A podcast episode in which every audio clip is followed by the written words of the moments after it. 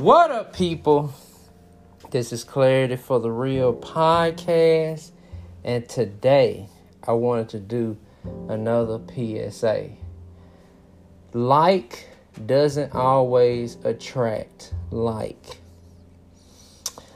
Um, I listen to a lot of influencers, like on social media, you know, and I've heard, you know, a f- few motivational videos and all of that. And one thing that I hear a lot of is how they talk about, you know, negativity attracts negativity, positivity attracts positivity. And while sometimes I think that is true, sometimes it's not true. And let me explain why. Let me break it down.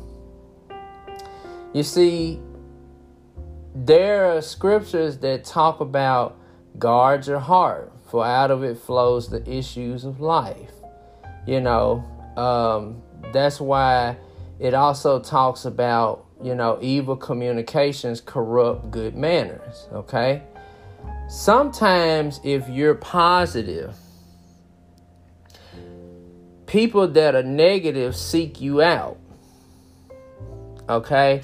So it's not always that you attract good people if you're positive. Sometimes if you're a positive person, you can attract negative people because they'll see in your heart that I, I can manipulate this person. I can easily influence this person. You see what I'm saying? So I always remember that like doesn't always attract like. It can happen in some instances, and then in some instances, th- that doesn't happen. Okay? So am I saying then that if you're a positive person that automatically you should become negative? No, no. What I'm saying is, be a positive person and work on you and cultivate your positivity every day. But like the scripture talks about, guard your heart and use discernment. All right? Because like they say, misery loves company. That's very true. All right? And it's important to also know and pick up on patterns and other people's proclivities or other people's habits. And uh, even your own. You know, what are some things that you know about yourself or that you can improve on in yourself that can be either bring the right relationships or keep away the wrong relationships? You see what I mean? A lot of people in this culture don't really do the self-work and look at their proclivities.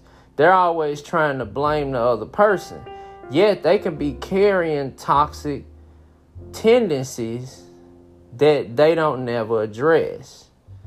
So, always remember that like does not attract like. Okay? Um... Yes, positivity can be a great thing, but just know, I know they talk about that term toxic positivity, you know, but just know that some days are not going to be good, of course. You have to get over, you know, get through that. But also know that just because you're positive does not mean you always attract positive people, okay? And sometimes that thing is introverted. Sometimes positive people attract negative people. And then sometimes some positive people can be drawn into negativity if they don't use discernment. Okay? So that's what I want to say. So in the next time you hear this phrase, well, if you're negative, you're going to attract negative. Or if you're positive, you're going to attract positive. And that isn't always the case, because even some people that are negative, other negative people may not want to be around them. You know what I mean? Because they may not get nothing out of them. So they can do what? Seek out positive people that they can prey on. Okay, and then if you as that per- positive person is not using discernment, you can become what? More easily gullible. It talks about, even in Proverbs chapter one, how wisdom has to be given to the simple and the naive. Okay? Don't think for a fact that sometimes as a positive person that you may not be naive to certain things. Okay? Not uh, pick up on certain patterns. And so that's the important thing to realize in this P S A, is that like does not always attract like. All right? You have to use discernment, and you have to guard your heart and have boundaries on certain things. Okay? Well, thanks for listening to this episode, this P S A episode of the podcast.